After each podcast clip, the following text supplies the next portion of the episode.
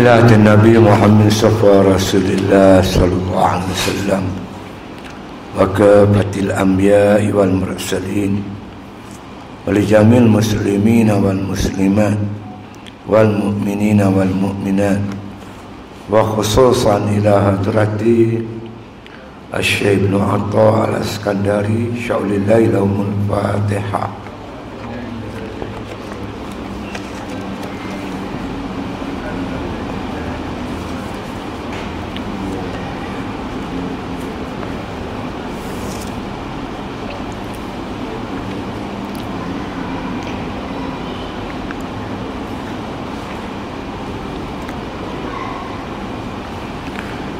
Bismillahirrahmanirrahim. Alhamdulillahi Rabbil Alamin.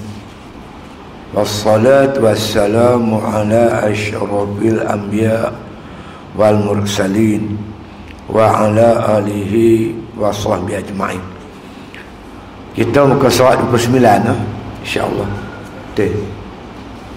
dua puluh sembilan tahun dalam kurungan tu. Fahal anwadaka, ya? Fahal anwadaka illa hasana, wahal asda ilaika illa manana. Maka adakah melalukan awaidmu melainkan janjimu kebajikan daripada segala nikmatnya, dan adalah dianugerahkan kepadamu, dan adakah dianugerahkan kepadamu melainkan nikmat daripada anugerahnya.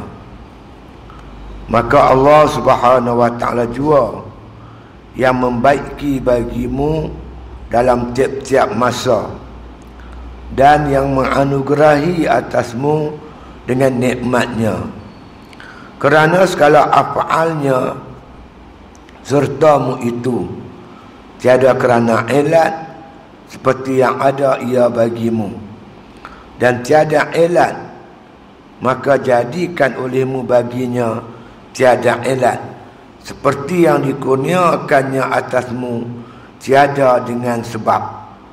Maka janganlah berhadap kepada lainnya pada ketika sebab, dan pikirkan olehmu, maka engkau dapat barang yang daripadanya kepadamu, iaitu semata-mata ihsannya. Jadi kita sambung tuan sekalian berkaitan dengan baik sangka dengan Allah Ta'ala, husnuzan, baik sangka dengan Allah Subhanahu Nawa Ta'ala.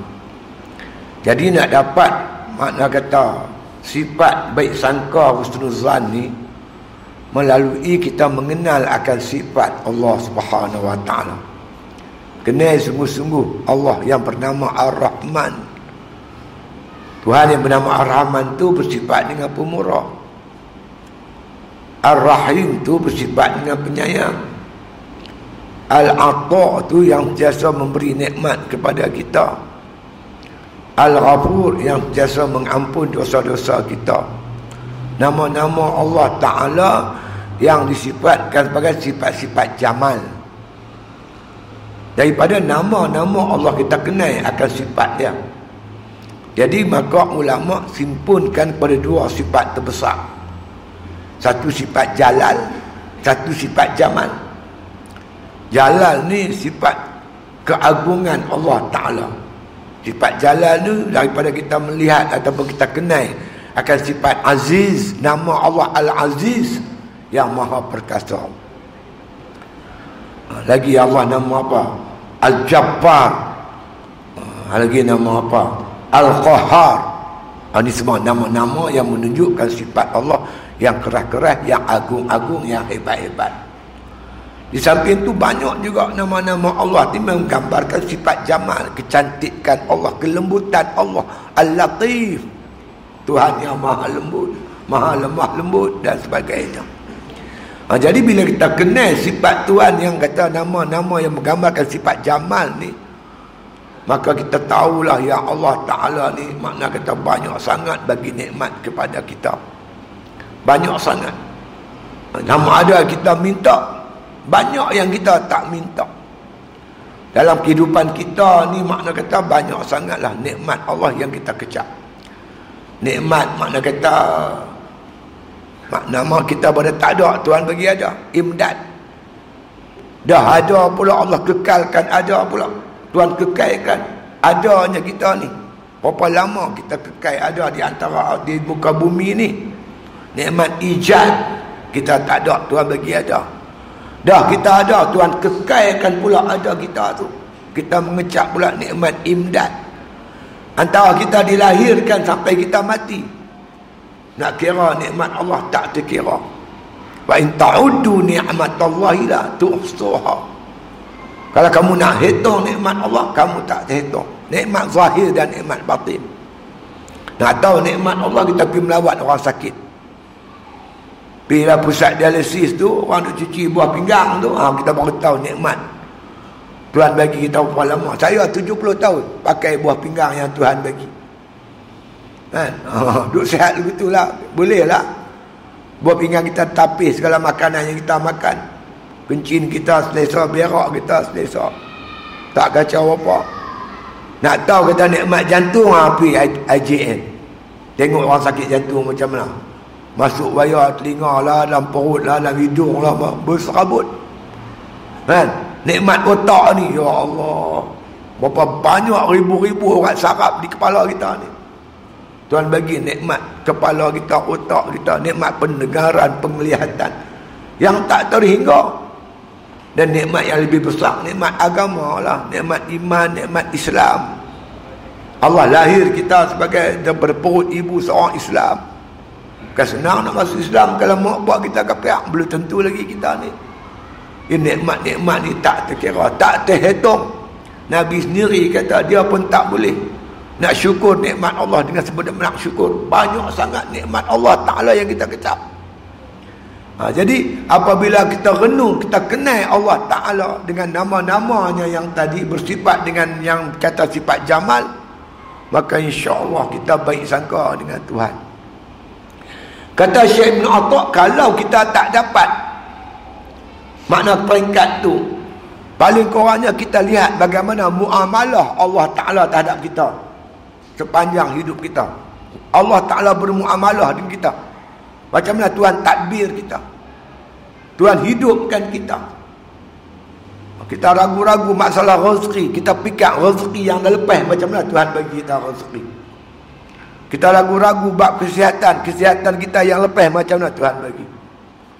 Ha, bila kita renung akan muamalah ataupun bagaimana Tuhan tadbir, Tuhan makna berhubung dengan kita, Tuhan tadbir kita, maka insya-Allah kita akan lahir sebagai seorang hamba Allah yang baik sangka dengan Allah Subhanahu wa Taala. Ubat besar tu ya, bukan besar mana pun. Kita makan ubat dua biji sikit. Panadol besar mana? Makan Panadol dua biji tak lagi sihat tubuh badan. Tadi demam, kena Panadol dua biji elok sihat. Ha, Tuhan nak bagi sihat ya. Ke mana Tuhan atur kita? Ya, kehidupan kita hari-hari. Ah, makna kata itu cara-cara yang disebut oleh Syekh Ibn Atok, macam mana kita makna kata nak timbulkan baik sangka kepada Allah Subhanahu wa Taala. Kadang-kadang demai juga buruk sangka tu. Kita berniaga kan, tak untung, rugi. Jangan buruk sangka. Wa asa an takrahu syai'an wa huwa khairul lakum. Kadang-kadang kata Allah, perkara yang kamu benci itu baik untuk kamu. Yalah, Tuhan bagi untung memanjang sampai tak rugi langsung, terlupa pada Allah Ta'ala. Macam Khalid Ibn Walid, bila dia bawa angkatan tentera, tahu menang lah, tak pernah kalah. Yang kata Khalid Ibn Walid ni, hingga timbul perasaan di kalangan para sahabat, kalau Khalid ketua panglima perang, mesti menang lah. Itu yang Saidina Umar pecat Khalid Ibn Walid tu, uh, ganti dengan Abu Wadah Al-Jarrah dalam satu peperangan. Naik-naik dia khalifah, dia pecat Khalid.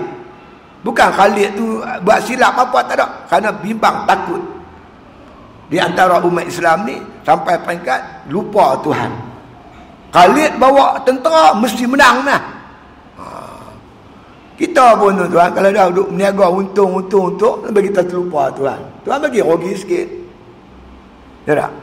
Kalau sihat eh, jadi banyak umat apa? Umat Nabi Nuh. Umat Nabi Nuh seribu tahun. Jarang mati. Zaman Nabi Nuh kalau ada orang mati terkejut, satu dunia terkejut. Ha? Mati. Ha, mati tu benda pelik. Seribu tahun sekali ikut mati seorang. Dah lah umur panjang. Sakit pun payah. Sakit gigi pun tak ada. Dah lah sihat, jarang mati. Rezeki pula mewah. Kalau tuan-tuan baca cerita zaman Nabi Nuh, mereka buah bakui atas kepala. Buah bakui, bakui. Buah bakui atas kepala. Lalu bawa poket apple. Angin tiup. Tiup sikit. Buah apple tu yang ranum-ranum. Luruh. Penuh bakui. Tak payah duk kutip di bawah ni. Berhenti saat ya. Belah minit dua. Penuh bakui. Buah apple penuh atas kepala. Bila rezeki mewah, badan sihat, sakit tak pernah. Ha, tu yang jadi kat Nabi Nuh. Tolak dakwah Nabi Nuh. Orang lupa kepada Allah Subhanahu Wa Taala, lupa pada nikmat-nikmat Allah. Jadi Allah bagi kita kadang-kadang sakit, kadang-kadang rugi dalam perniagaan, kadang-kadang orang puji, kadang-kadang orang keji. Itu biasa. Jadi Allah lakukan semua ni makna kata ada. Kita baik sangka mesti ada hikmah ada. Fa asa an takrahu syai'an wa huwa khairul lakum. Terkadang yang kamu benci itu baik untuk kamu. Wa asa an tuhibbu syai'an wa huwa syarrul lakum. Terkadang-kadang yang kamu suka itu buruk pula untuk kamu. Wallahu ya'lamu wa antum la ta'lamun. Allah yang tahu, kamu tak tahu. Dan kita dengan anak dengan kita dengan anak kita yang kecil, dia kan tahu apa? Kan? Oh dia kalau pergi kedai kalau nak makan cikelat dia lah. Cikelat, cikelat, cikelat, cikelat. Kita tak bagi. Sekarang ni banyak-banyak sangat gigi dia rosak. Eh. Budak ni mana nak tahu. Dia sukalah benda-benda yang mengarut tau. Eh, mak pak dia dia lebih tahu. Apatah lagi Allah Ta'ala lebih tahu apa yang baik untuk kita. Jadi kita baik sangka dengan Allah Subhanahu Wa Ta'ala. Ingat, kalau Allah tu bagi nikmat, Tuhan yang sama juga bagi kita. Makna kata bagi kita makna ujian. Eh. Allah Ta'ala itu yang bagi kita untung berniaga, Tuhan yang sama bagi kita rugi. Sebagaimana kita gembira bila menerima untung, gitu juga seharusnya kita kena seronok juga, gembira macam tu juga bila kita dapat rugi. Ketika kita makna sihat, kita seronok. Kita sakit pun kita ingat sakit Tuhan tu juga yang bagi, bukan Tuhan lain. Ingat semua datang pada Allah mesti ada hikmat dia, kebaikan dia. Ya, sampai sihat, tak nak sakit, ha, lupa Tuhan. Tuhan bagi kadang-kadang kita sakit. Enak. Ha. Bila dah kita faham benda ni, ha, mudah sikit. Ya. Maka kata musannif rahimahullah ta'ala, fahal awwadaka. Maka apakah janji-janji Allah kepada imu, kepadamu, apakah tidak? Janji-janji Allah kepada kamu itu illa hasanah, melainkan kebaikan. Apa yang Tuhan janji untuk kita semua je benda-benda yang baik. Apa janji Allah banyak dalam Quran. Orang beriman beramal soleh balasannya syurga. Allazina amanu wa 'amilus solihat lahum jannatun tajri min tahtihal anhar.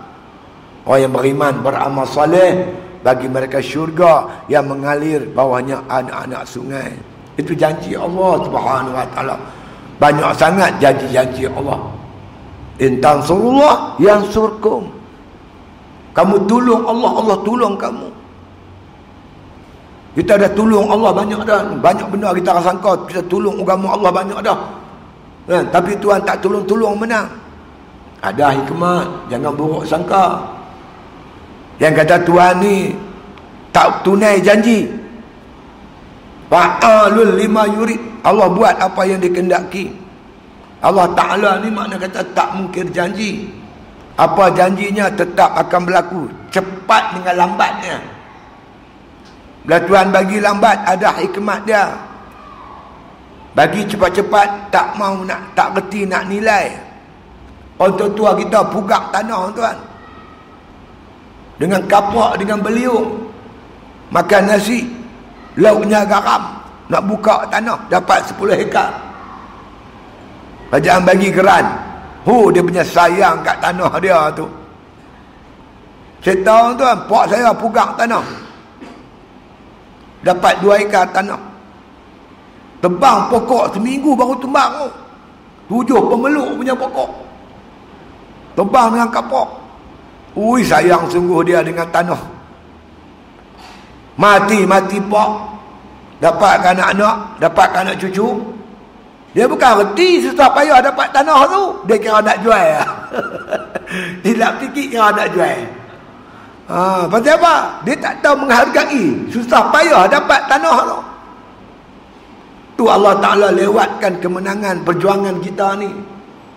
Allah saja yang tahu hikmat. Kemungkinan Allah nak bagi rasa supaya kita menghargai kemenangan yang akan dianugerahkan oleh Allah nanti.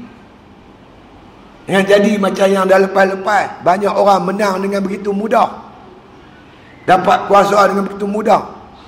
Dapat kuasa tu tak erti nak hargai kemenangan itu. Dia tak erti nak hargai. Dia akan guna kemenangan itu untuk mendapat kemewahan hidup. Jadi apa yang Tuhan buat ni ada hikmah dia. Tuhan takkan buat tuan-tuan selain dengan sia-sia. Semua ada hikmah. Ha. Jadi kita yakin bahawa janji Allah itu semuanya kebaikan, baik untuk diri kita. Kalau Tuhan tak bagi itu, ada kebaikan dia. Macam kita kata budak-budak kecil main pisau, mak dia duk irai bawang, dia kena duk pegang pisau, awak lari tanah, lari sini.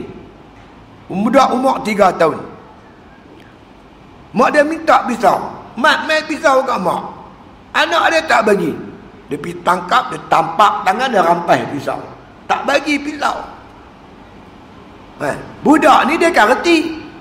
Kaya, bebai, marah, teriak. Pasal pak mak dia tak pergi main pisau. Tapi mak dia lebih tahu. Tak bagi anak dia main pisau. Dapat pisau tu sekejap lagi, dia kira tikam perut. Apatah Allah Ta'ala jauh lebih tahu apa yang kebaikan dan keburukan untuk kita. Jadi Allah bagi kita ni tak kaya ni ada hikmat dia. Kukut kaya ni sampai lupa masjid. Tak ada jemaah kot. Ha, tak main masjid, dah kaya sangat lupa masjid. Ha, kita kaya sangat pun tak, susah sangat pun tak, senang sangat pun tak. Pada-pada antara ni elok dah lah ni. Jangan jadi macam sak labah. Ha, kambing lapar banyak, lepas jemaah pun tak main. Kan? Ha? Masa kambing, masa tak ada harta tu rajin main masjid. Dah kaya raya, kambing merenyut-renyut, beribu-ribu kambing, masjid pun tak jengok. Bukan zakat masjid tak jengok, Nabi minta zakat dia tak bagi, kedekut. Tak bayar zakat. Lepas tu baru main bayar, Nabi tak terima dah. Masa Nabi minta dia tak bagi, Nabi tak minta baru dia main tak, Nabi tak terima. Wafat Nabi ganti Abu Bakar, Abu Bakar pun tak terima. Sahabat main jumpa Abu Bakar nak bagi zakat.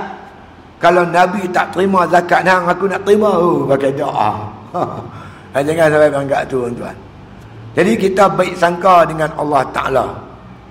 Kita ni tak kaya, taklah susah sangat, nak makan minum cukuplah, pakai patut pun ada, kenderaan pun ada, rumah tempat berlindung pun dah ada.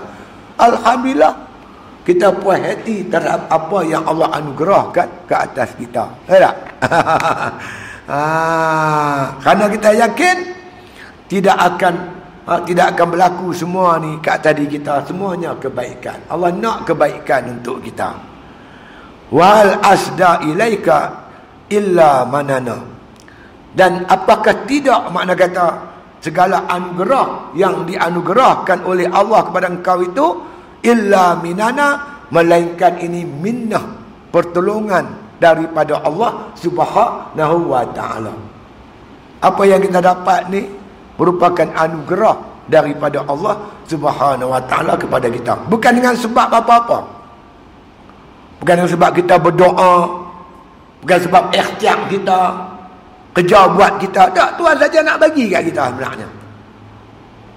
Kadang-kadang kita usaha tak teruk mana, dapat banyak Tuhan bagi. Kita buat tak teruk mana pun, tapi Tuhan bagi. Tuhan nak bagi. Tuhan nak bagi pada hambanya bukan dengan bersebab, bukan dengan sebab. Tuhan tak tertakluk kerja buat dia dengan sebab. Dia boleh bagi dengan bersebab atau dengan tidak bersebab. Tuhan boleh bagi. Ha, kalau dengan bersebab pun kebetulan kita kita buat sebab. Kadang-kadang tidak ada sebab, Tuhan boleh bagi mengikut kehendaknya. Fa'alul lima yurid, dan Allah Ta'ala buat apa yang dia kehendaki. Jadi apa yang berlaku ke atas kita, semua ni dengan kehendak Allah Subhanahu wa Ta'ala. Takdir Allah, qada dan qadar daripada Allah Subhanahu wa Ta'ala. Ha, itu dia. Maka adakah melalukan awaidmu? Maka tidakkah berlaku ke atas kehendak-kehendak Allah terhadap diri kita ini, melainkan janjimu kebajikan. Melainkan janji Allah kebajikan terhadap diri kita. Semua kebajikan. Yang kita seronok pun kebajikan, yang kita tak seronok pun kebajikan. Sihat pun ada kebajikan, sakit pun ada kebajikan. Sihat boleh buat ibadat, sakit dapat sabar. eh, Dapat semua baik, insyaAllah. Tak ada masalah. Untung pun ada kebajikan, rugi pun ada kebajikan. Orang puji kita pun kebajikan. Kalau orang cerca kita pun kebajikan. Apa puji kebajikan? Bila orang puji kita, kita halalkan balik pujian itu kepada Allah. Mudah-mudahan makna kata pujian dia itu makna lebih lagi makna kata yang kita boleh buat kalau dikehendaki oleh Allah. Kalau orang maki kita, cerca kita, kita muhasabah diri kita. Mungkin ada kritikan itu, mungkin ada benarnya. Kita ambil jalan untuk memperbaiki diri kita. Orang kritik pun baik untuk kita, orang puji pun ada kebaikan. Ah, itu dia. Ya, semuanya ini daripada segala nikmatnya, nikmat Allah Subhanahu wa Ta'ala. Kita ni tuan-tuan, kalau kalau makna dapat benda-benda yang menyeronokkan, kita syukurlah sebab dia nikmat kan. Tapi bagaimana pula makna kata dengan bala? Allah turunkan bala ke atas kita. Apa kita nak syukur? Ini nikmat juga ke? Bala pun datang daripada Allah, nikmat pun datang daripada Allah. Nikmat memang kita syukur, bala nak syukur. Kata ahli sufi, bala pun kita syukur. Biasanya bala ni sabar. Bukan kita syukur dengan bala, kita sabar dengan bala. Tapi kata ulama sufi, bersama-sama bala tu ada nikmat. Tuhan tak turun bala, melainkan bala-bala bersama bala tu ada nikmat. Nikmat yang turun bersama bala itulah yang kita harus syukur. Tuan-tuan terfikir tak? Apa yang berlaku di Aceh? Satu bala besar menimpa Aceh. Tsunami. Dilanda tsunami Aceh ni, Allah, beratus-ratus ribu orang mati tuan. Habis kata benda musnah. Yang kita nampak macam itulah bala kan. Tapi siapa sangka dengan sebab tsunami itulah tertegaknya daulah Islamiah di negeri Aceh. Aceh perjuangannya panjang tuan. Aceh ni perjuangan dia panjang. Aceh ni nak abang bagi negeri yang ujung di Sumatera. Kalau ulama-ulama pada Yaman main, dia akan singgah Aceh. Lepas tu orang Aceh tuan-tuan, dia cantik-cantik, kacukkan antara Arab dengan orang Melayu. Orang Yaman, ulama-ulama singgah di Aceh. Aceh ni tuan-tuan merupakan pusat agama Islam di Nusantara ni. Berkembang Islam berpunca daripada Aceh. Memang sana pondok banyak, dia panggil pesantren. Pesantren. Tuan-tuan sekalian, Aceh ni tak berjaya dijajah oleh Belanda. Penjajah tak berjaya menjajah Aceh. Jadi tuan-tuan yang dirahmati Allah Subhanahu wa Ta'ala sekalian, Soekarno lawan Belanda. Belanda berunduk bila tentera-tentera Jepun masuk ke negeri di ke Indonesia. Dia keluar daripada Belanda, dia keluar daripada Indonesia. Bila Jepun ni tuan-tuan, dia nampak dia nak nak kalah lawan tentera berikat. Dia menyerahkan kemerdekaan Indonesia kepada Soekarno pada tahun empat puluh lima. Dan Soekarno isytiharkan kemerdekaan Indonesia. Bila Jepun berunduk, Belanda mai balik. Bila Belanda mai balik, tuan-tuan nak ambil balik Indonesia. Maka ketika itu tuan-tuan, Soekarno isytiharkan jihad menentang Belanda. Lawanlah, pak, mempertahankan kemerdekaan Indonesia. Soekarno ni tuan-tuan, dia nak sangat supaya Aceh menyertai perjuangan mempertahankan kemerdekaan Indonesia ni. Dia nak sangat. Bahawa Aceh ni orang kuat berpegang pada agama. Pemimpin di Aceh ketika itu nama Syekh Daud, Teuku Chik Daud Barawih. Orang sana panggil Teuku Chik. Ada tempat, setengah tempat dia panggil kiai. Kalau kita sini panggil tok guru lah. Ulama panggil tok guru. Teuku Chik Daud Barawih pemimpin umat Islam di Aceh ketika itu. Soekarno datang tuan-tuan, datang ke Aceh jumpa Teuku Chik Daud Barawih. Minta orang Aceh menyertai sama-sama peperangan ini. Teuku Chik Daud Barawih tanya Soekarno, untuk apa Indonesia merdeka? Untuk apa? Teuku Chik Daud apa Soekarno tak ada alasan. Melainkan dia kena ikut nada kehendak orang Aceh. Orang Aceh nak merdeka untuk apa? Untuk melaksanakan syariat Allah Ta'ala. Maka Soekarno jawab, Indonesia merdeka untuk melaksanakan syariat Allah. Teuku Chik Daud Barawih kata, ulang tiga kali aku nak dengar. Soekarno ulang, demi Allah, Indonesia merdeka untuk mendaulatkan syariat Allah. Kalau begitu aku berbaiklah dengan kamu. Kami orang Aceh akan bersama-sama berjuang mempertahankan kemerdekaan Indonesia. Topang. Diakui oleh ahli sejarah yang paling kuat menentang Belanda ni orang Aceh. Setiap kali kapal perang Belanda mendarat di pantai Aceh, dia akan disambut dengan serangan hebat daripada ulama-ulama, daripada pejuang-pejuang Aceh. Sehingga dikatakan tuan-tuan, perempuan-perempuan, wanita-wanita mengendong anak mereka di belakang. Di belakang mereka dapat ikat kendong belakang dengan buluh rencong lawan Belanda. Hingga Belanda akhirnya tuan-tuan terpaksa, makna kata mengaku kalah kepada Indonesia. Tunggu, tunggu, tunggu, tak dapat jalan. Orang orang Aceh mula dah nak mengamuk. Mana janji nak laksana syariat Allah di Indonesia? Mana dia? Mana dia? Akhirnya tuan-tuan, cara untuk meredakan kebangkitan orang Aceh, tuan-tuan sekalian, kerajaan Indonesia menghantar pasukan dia punya ni lah, dia punya apa nama komando dia, tangkap Teuku Chik Daud Barawih pukul tiga pagi ketika dia semayang tahajud. Lepas masuk rempuh rumah dia, pangkap dia, cucuk injection, dia pengsan, dia bawa pergi ke mana? Dia bawa pergi ke Jakarta. Di sana dia dikurung dan dipenjarakan. Bebas-bebas, mata buta tuan. Teuku Chik Daud Barawih, badan lumpuh. Itu yang mula kebangkitan orang Aceh menentang kerajaan Indonesia. Bergaduh berpuluh-puluh tahun. Tak selesai masalah. Orang Aceh tak mau kalah, lawan, perang, perang sungguh. Tiba-tiba berlaku tsunami. Bila berlaku tsunami tuan-tuan, masa tu Presiden Indonesia namanya Bambang. Bambang apa? Aku pun tak ingat nama dia panjang. Aku ingat Bambang lah. Bambang apa tak tahu lah, panjang nama lah. Bambang lah, Bambang. Dia main tengok tuan-tuan, Allah, tentera Indonesia pun ramai yang terbunuh dalam peristiwa tsunami di Aceh. Dia tengok keadaan tu, dia menangis tuan. Dia kata sudah-sudahlah. Dia ajak orang Aceh berdamai. Saya sanggup bagi apa saja orang Aceh nak.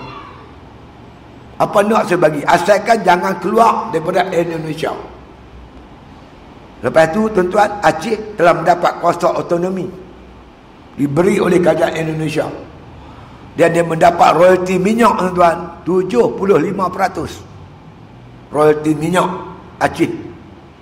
Minyak banyak, bagi autonomi, maka Aceh di antara tuan-tuan negeri di Nusantara kita selain pada Brunei telah melaksanakan syariat Allah, termasuk hudud sekarang ni.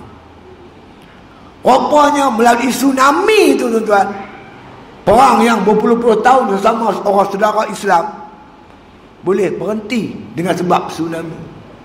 Rupanya dengan tsunami itulah tuan-tuan sekalian dapat terlaksananya syariat Allah di bumi Aceh.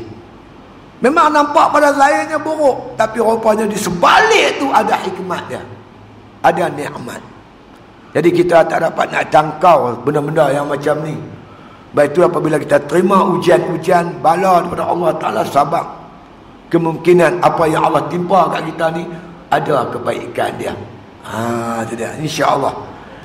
Ha, sebab itulah kata Musannif rahimahullah ta'ala, kita kena sedar bahawasanya baik sangka dengan Tuhan apa yang berlaku kat atas kita ni adalah nikmat daripada Allah Ta'ala.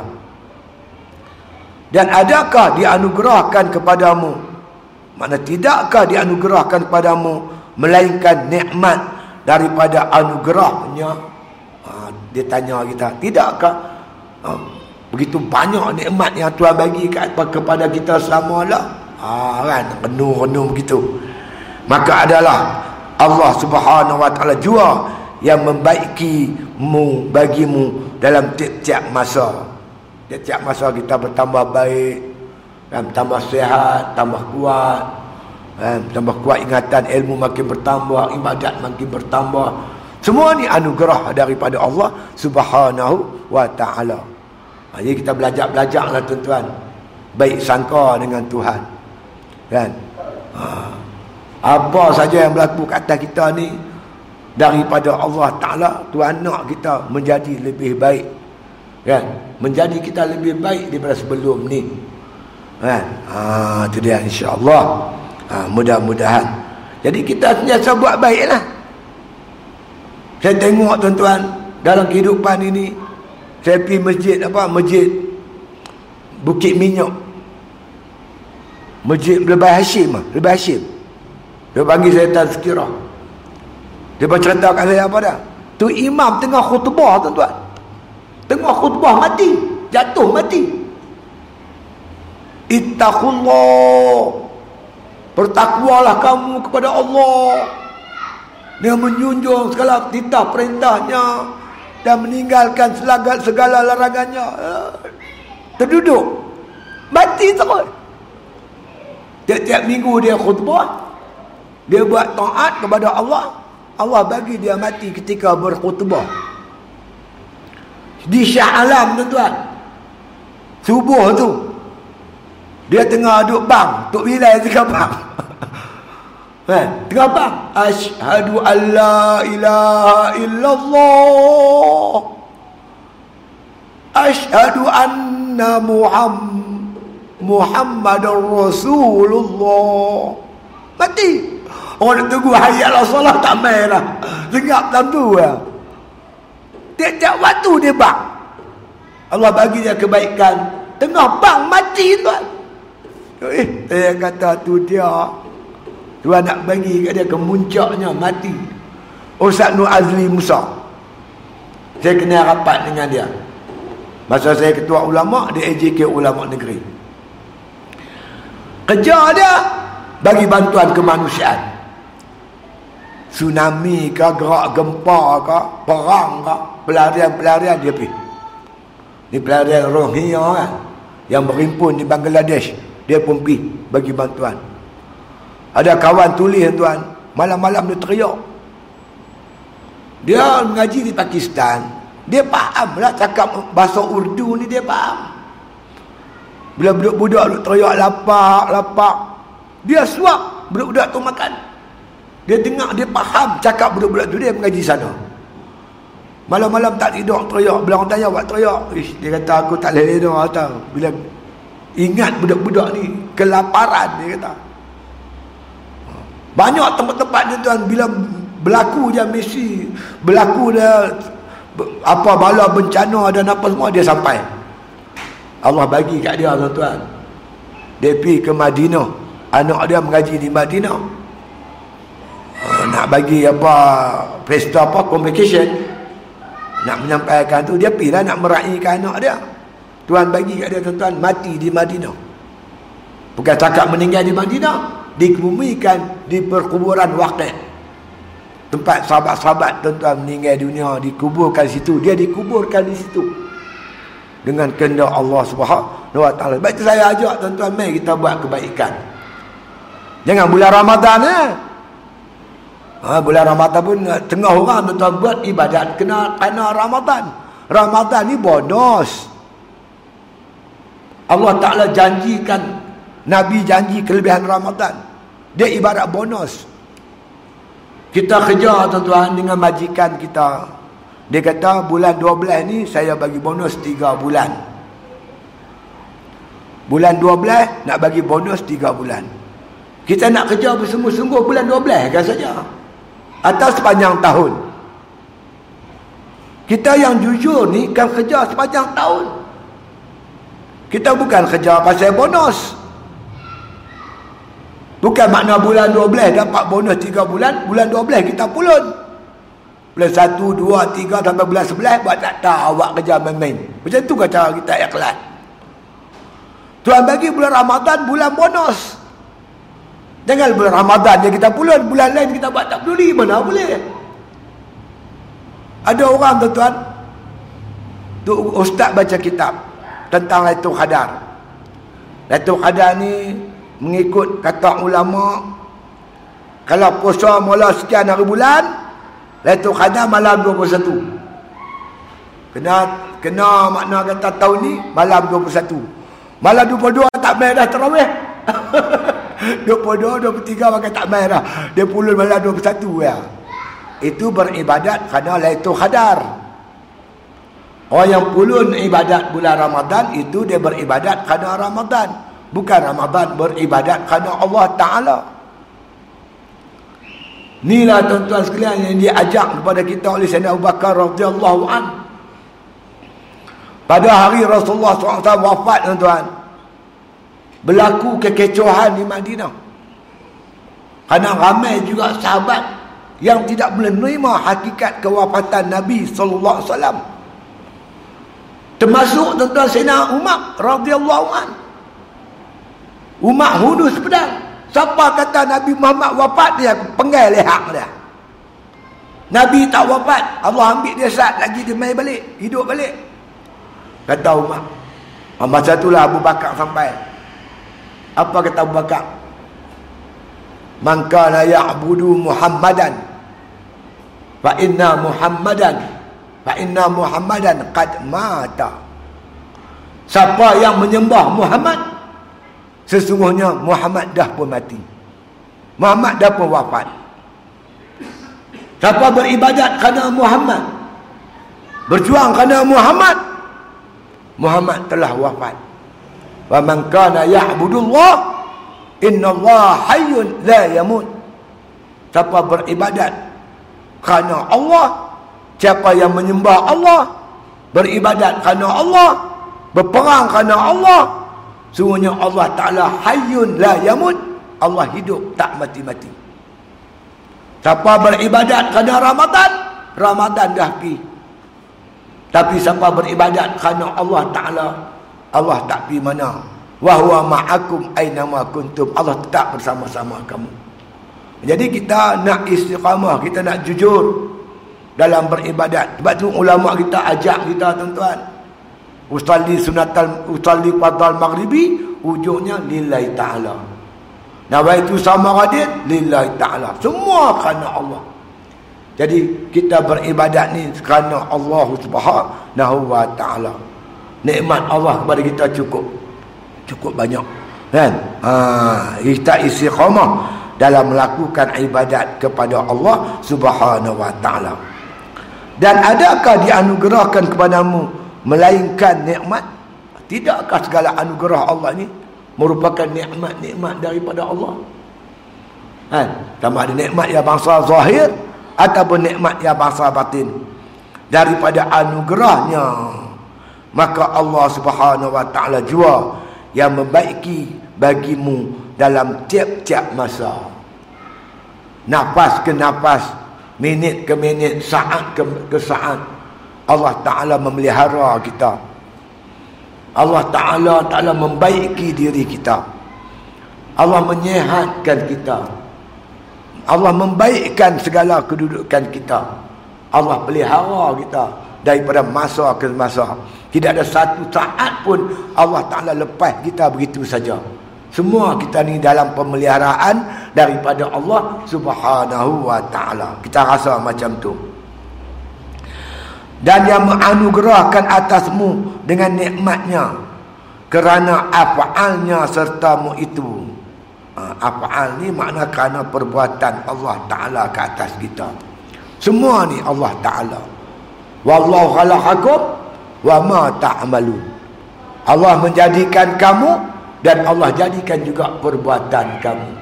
Gerak diam kita semua daripada Allah dengan rahmat dan kasih sayang Allah Ta'ala. Qul bifadlillah wa birahmatihi. Kata olehmu Muhammad, semua ini bifadlillah, anugerah daripada Allah.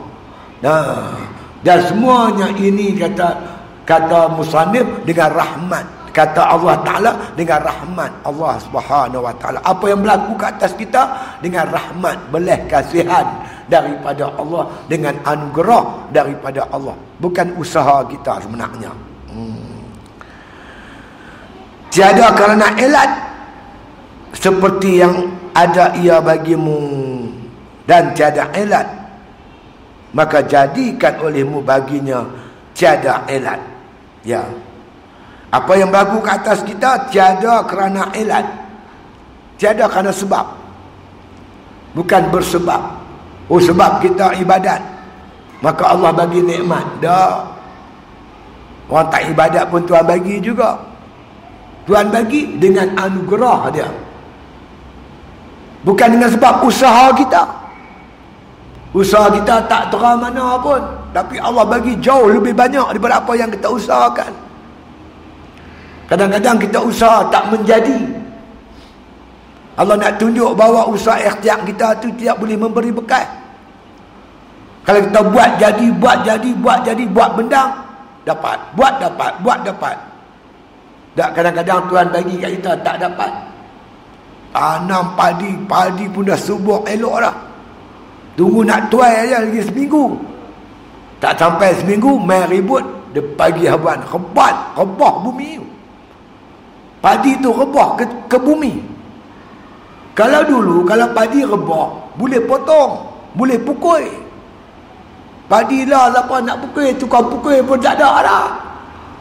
Tong-tong pemukul pun dah hilang, raib ruyup dah.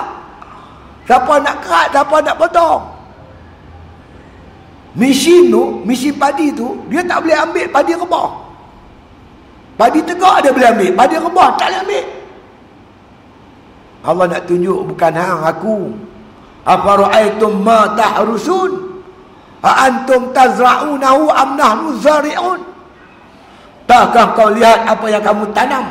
Aku bagi tumbuh atau kamu bagi tumbuh? Allah, bukan kita. Ha, orang pergi tangkap ikan pun begitulah tuan-tuan. Rezeki tak sama. Belaga berai pun tu sampan tu.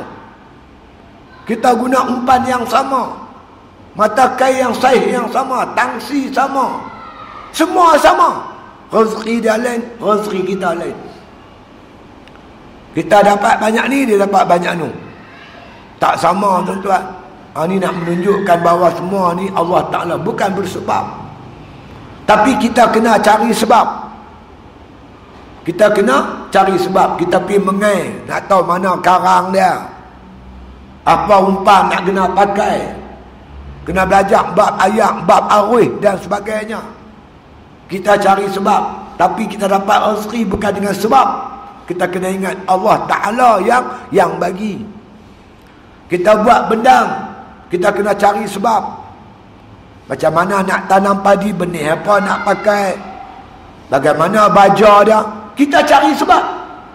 Tapi yang bagi rezeki bukan dengan sebab, Allah Ta'ala yang bagi. Wa qul i'malu fa sayarallahu amalakum. Ha, makna kata Allah suruh kita buat kerja, suruh ikhtiar, suruh rancang. Tapi kena ingat, hasilnya bukan sebab kita, tetapi anugerah daripada Allah Subhanahu Wa Ta'ala. Nabi bawa bala tentera tiga ratus tiga belas orang dalam perang Badar. Nabi berdoa, angkat tangan tinggi-tinggi, berdoa. Nabi merancang. Dalam perang Badar tu Nabi buat pentas. Buat pentas supaya senang kawal tengok tentera musuh, kawal tentera Islam, bagi arahan. Kata riwayatnya, di sebelah kanan Abu Bakar, belah kirinya Saidina Bilal. Bila Nabi bagi arahan, Bilal akan bertempik menyampaikan apa arahan Rasulullah sallallahu alaihi wasallam. Nabi buat, Nabi berdoa tak berhenti. Maka Allah datangkan anugerah dia. Allah datangkan, makna kata para malaikat tiga ribu orang diketuai oleh Jibril alaihi salam. Makna kata membantu tentera-tentera Badar dalam peperangan tersebut. Menang. Itu yang kita duduk takbir tu, bagi raya tu. Kan? La ilaha illallah wahdah, sadaqa wa'dah, wa nasara abdah, wa a'azza jundah, wa hazamal ahzab wahdah.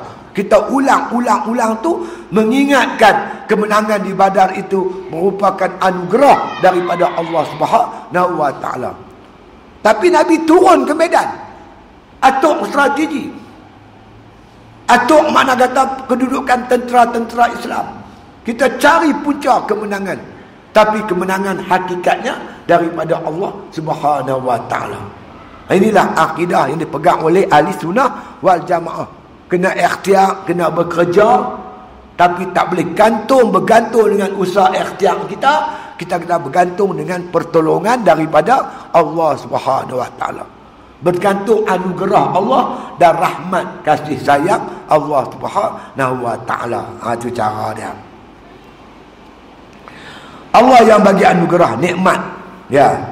Ha, dan semua ni katanya, ha, Allah jadikan, makna kata Allah Taala, makna kata tiada kerana elat, bukan kerana sebab. Elak-elak ni sebab. Seperti yang ada ia bagimu, apa yang ada kat kita ni bukan dengan sebab. Memang Allah nak bagi macam tu lah kita. Ha, nah. Seperti mana yang ada ia bagimu dan tiada elak. Macam mana yang Allah bagi, kita perhati tuan-tuan sekalian. Tiada dengan elak, tiada dengan sebab. Walaupun kadang-kadang kita nampak macam bersebab, sebab kita pilih benih yang bagus, ha, kita kita airi bendang kita, kita buh baja tanaman kita, ha, kan? Itu kita sebagai hamba Allah, kita kena rancang kerja buat kita. Wa khuliq malu fasayarallahu amalakum. Kalau kita boleh memilih, merancang, ini pun Allah Ta'ala bagi juga. Kita takkan mampu merancang sendiri-sendiri kalau tanpa izin Allah Subhanahu wa Ta'ala. Dan Allah tidak bergantung dengan sebab. Sebab itu banyak orang tuan-tuan, dia telah menunaikan sebab-sebab tapi tak berjaya. Kadang-kadang orang tu tak buat sebab apa-apa, dia dapat rezeki, kemenangan, kerja buat dia berhasil. Jadi kadang-kadang Tuhan bagi jadi sebab, kadang-kadang Tuhan tak jadikan sebab. Kerana Tuhan nak tunjukkan aku tak tertakluk dengan sebab, kan? Tuan-tuan kata sebab sihat makan ubat. Bukan semua orang makan ubat sihat. Makan ubat mati pun ada. Tidak, ha. Tapi kita sebagai hamba Allah, memang disuruhlah kita bila sakit kita berubat. Tapi ubat tak boleh menyembuhkan penyakit. Yang boleh menyembuhkan penyakit ialah Allah Subhanahu wa Ta'ala. Sebagai kita ahli sunnah wal jamaah, kita ikhtiar cari yang terbaik, kan? Lepas tu, tapi hasilnya kita bergantung kepada kurniaan Allah Subhanahu wa Ta'ala. Dah makan ubat semua buat, Doa pada Allah Ta'ala, ya Allah, mudah-mudahan penyakit aku ni sembuh dengan anugerah daripada Allah Subhanahu Wa Ta'ala. Kita buka kedai makan, cari sebab nak maju kedai makan kita. Kita jaga kebersihan, kita didik pelayan-pelayan kita ni kepada pelanggan dengan bahasa yang sopan santun, bahasa yang yang baik-baik cakap dengan dia. Masakan kita sedap, harganya pun berpatutan. Itu yang kita kena usaha. Hasilnya serah pada Allah Subhanahu Wa Taala. Walaupun sebab-sebab ni kita telah tunaikan, kadang-kadang rugi dan kadang-kadang untung, ya. Rugi pun ujian Allah, untung pun ujian Allah.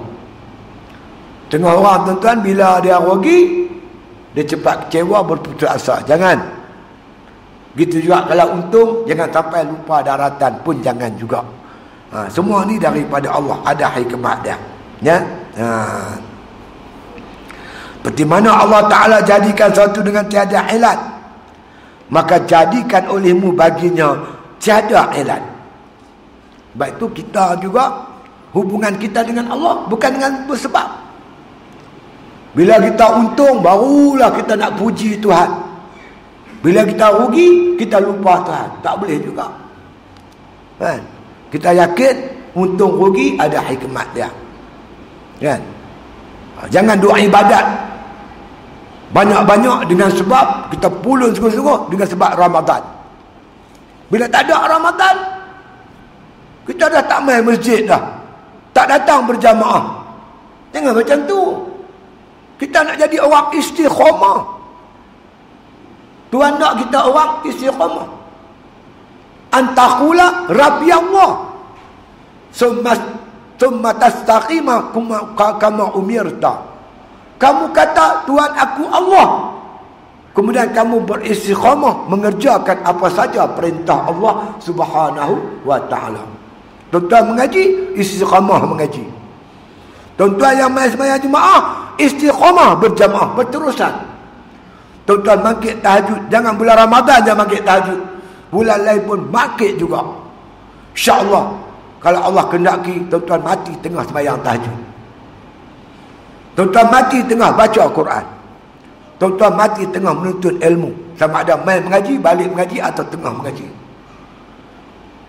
Innal ladzina qalu rabbunallah summa istaqamu tatanazzalu alaihimul malaikatu alla taqafu wa la tahzanu wa abshiru bil jannati allati kuntum tu'adun. Orang yang kata Tuhan kami Allah, kemudian dia beristiqamah dalam melakukan taat kepada Allah. Bila dia nak mati, Allah hantar malaikat dia jumpa dia. Tatanazzalu alaihimul malaika. Allah hantar malaikat dia jumpa kita. Malaikat ni kata apa? Ha? Tatanazzalu alaihimul malaikatu alla taqafu wa la tahzanu. Jangan takut, jangan berduka cita. Wa abshiru bil jannati allati kuntum tu'adun. Aku datang bawa khabar gembira untuk kamu, apa yang Tuhan janjikan untuk kamu, orang yang beriman, beramal soleh. Serentak dengan itu, kata ulama, Allah buka pintu langit seluas-luasnya. Pandang kata tuan-tuan, fakashafna ankarita'aka fabasarukal yauma hadid. Kami kasyaf, kami buka tabir yang duk tutup pandangan dia selama-lamanya. Pada hari itu penglihatan dia amat tajam. Kita tengok-tengok, masya-Allah tuan-tuan. Balasan duk main masjid, istri, duk main sembahyang jemaah, balasan duk mengaji. Yang kita dengar selama ni, dengar saja, dengar hadis, kelebihan nuntut ilmu, kelebihan berjamaah, kelebihan iktikaf, dengar saja. Masa nak mati, Tuhan buka pintu langit tuan-tuan, Allah tu dia tersenyum tuan-tuan. Seronok tengok. Kita dah nampak balas lambaian bidadari, kita dah terdengar kicauan-kicauan burung, kita nampak air sungai yang mengalir. Dah yang dikatakan air sungai yang mengalir tu kita dah nampak. Bahkan kata ulama, ketika itu ada yang dah tercium bau wangi daripada syurga. Dah tercium tuan, tersenyum. Malaikat ambil nyawa kita tengah tersenyum. Inilah tuan-tuan, ke kejayaan yang begitu gilang gemilang bagi hamba-hambanya yang berisramah. Jadi saya harap diri saya ada tuan-tuan, bukan kita buat ibadat semata-mata kerana Ramadan, tapi kita buat ibadat kerana Allah Subhanahu Wa Taala, dan terus beristimqamah dengan ibadat tuan-tuan. Yang mengaji terus mengaji, sembahyang jemaah jangan tinggal. Masjid ni rumah kedua untuk kita. Orang nak cari kita dua tempat yang kuat, masjid, masjid rumah. Kerja, ha, tiga tempat tu. Jadi maknanya tuan-tuan sekalian, kita teruskan kehidupan kita sebagai hamba bagi Allah, seperti mana Allah Ta'ala jadikan kita bagi rezeki, bagi nikmat dengan tidak bersebab. Maka kita beribadat kepada Allah dengan tidak sebarang sebab.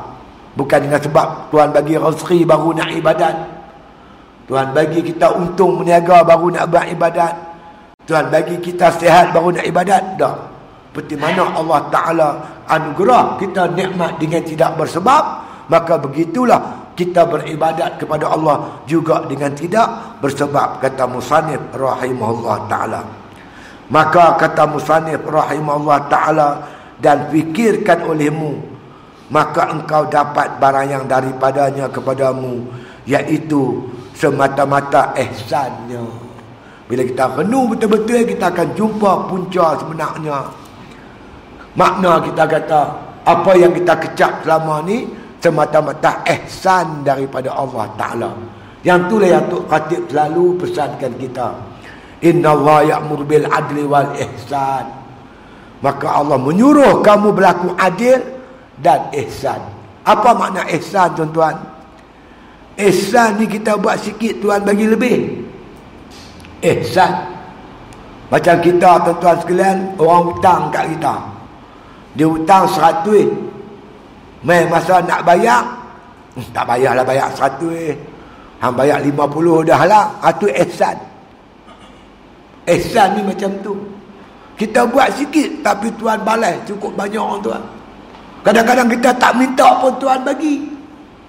Pernah kita mangkit-mangkit pagi doa kepada Allah, Ya Allah, Ya Tuhanku, bagilah jantung aku elok. Tak minta pun. Ya Allah, Tuhanku, bagi aku bercakap hari ni. Tak minta. Bagilah aku melihat, bagi aku mendengar, bagi aku berjalan. Benda yang kita tak minta pun Tuhan bagi. Apatah lagi tuan-tuan, ibadat kita banyak mana sangat. Sembahyang lima waktu, sembahyang berjamaah. Kadang-kadang kita buat lara, kita buat silap, buat salah, Tuhan tak ambil kira. Tuhan bagi peluang kita bertaubat. Hang dah buat silap, buat maksiat, Tuhan yang bersifat dengan sifat ihsan, ha, maka Allah Ta'ala buka peluang pada kita untuk bertaubat.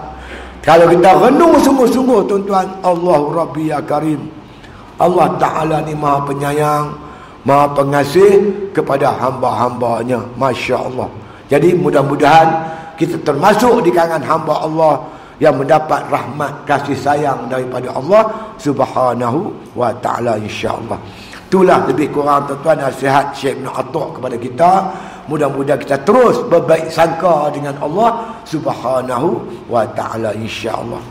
Lagi sekali lagi tuan-tuan sekalian, apa nama hari tu ni, apa apa nama cik, apa nama ustaz tu? Ustaz apa? Ada ustaz di rumah dia kat sini ya, dia, dia pergi pondok saya.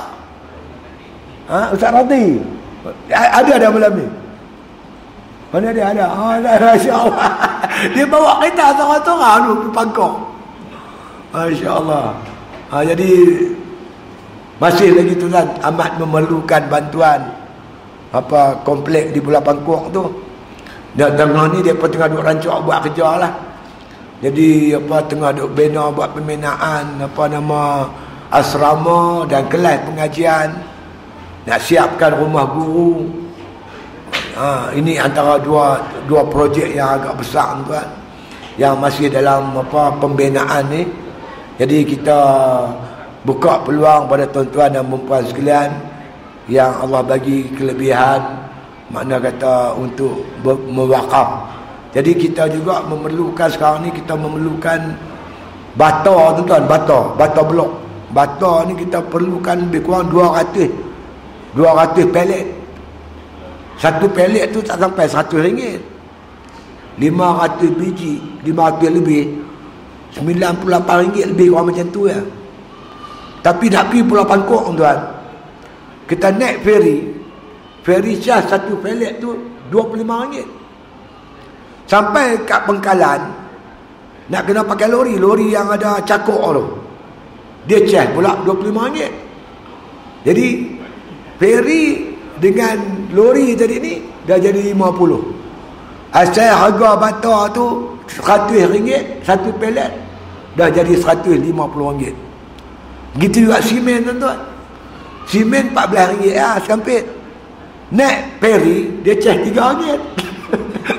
Sampai sana di Pakok, naik lori, lori charge tiga ringgit, dah jadi enam ringgit. Harga asal empat belas dah jadi dua puluh.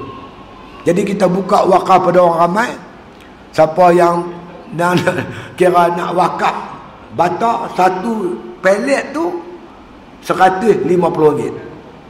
Kalau simen sekampit mana tuan-tuan dua puluh ringgit, termasuk dengan tambang sekali. Kita memerlukan kira-kira dua ratus pelet bata dan dua ribu kampit simen untuk buat asrama, kelas pengajian dan juga rumah guru insya-Allah. Kalau tuan-tuan nak nak ada duit banyak lagi, kita memerlukan tujuh puluh lima set tingkap. Tingkap untuk bangunan-bangunan ni kita memerlukan tujuh puluh lima set. Satu set tu empat ratus tujuh puluh. Kemudian kena tambah tiga puluh ringgit lagi lah pasal tambang tadi ni. Ha, jadi satu set kita, makna kata kita cek lima ratus ringgit. Jadi kita, ada tiga benda yang tuan-tuan boleh sumbang. Sama ada bata seratus lima puluh ringgit, atau simen dua puluh ringgit sekampit, ataupun tuan-tuan sekalian tu cermin, cermin tingkap tu, ha, perim tingkap punya tingkap dia tu lah, ha, dengan lima ratus ringgit satu set. Di mana-mana pun boleh lah tuan-tuan insya-Allah. Mudah-mudahan sumbangan tuan-tuan ini makna kata dapat membantu pihak kami untuk menyiapkan komplek tu pada tahun ni jugalah insya-Allah, kerana kita jangka tahun depan kita akan membuat apa pelajar-pelajar barulah. Jadi kalau untuk kegunaan sahabat-sahabat kita terdiri pada unit amal ke, ataupun A R C, atau kumpulan-kumpulan anak muda nak buat khemah ibadat, dah boleh guna dah bangunan tu. Surau dah boleh pakai, api ayak semua ada, tak surau pun semua ada, kinti pun dah siap untuk kita masak dan sebagainya pun dah boleh. Tandas pun dah siap, ha, tandas muslimin tengah buat lah, tapi buat sementara ni kita guna lah tandas muslimat pun kita boleh guna, sebab kita dah ada buat penghadang tan tengah tu.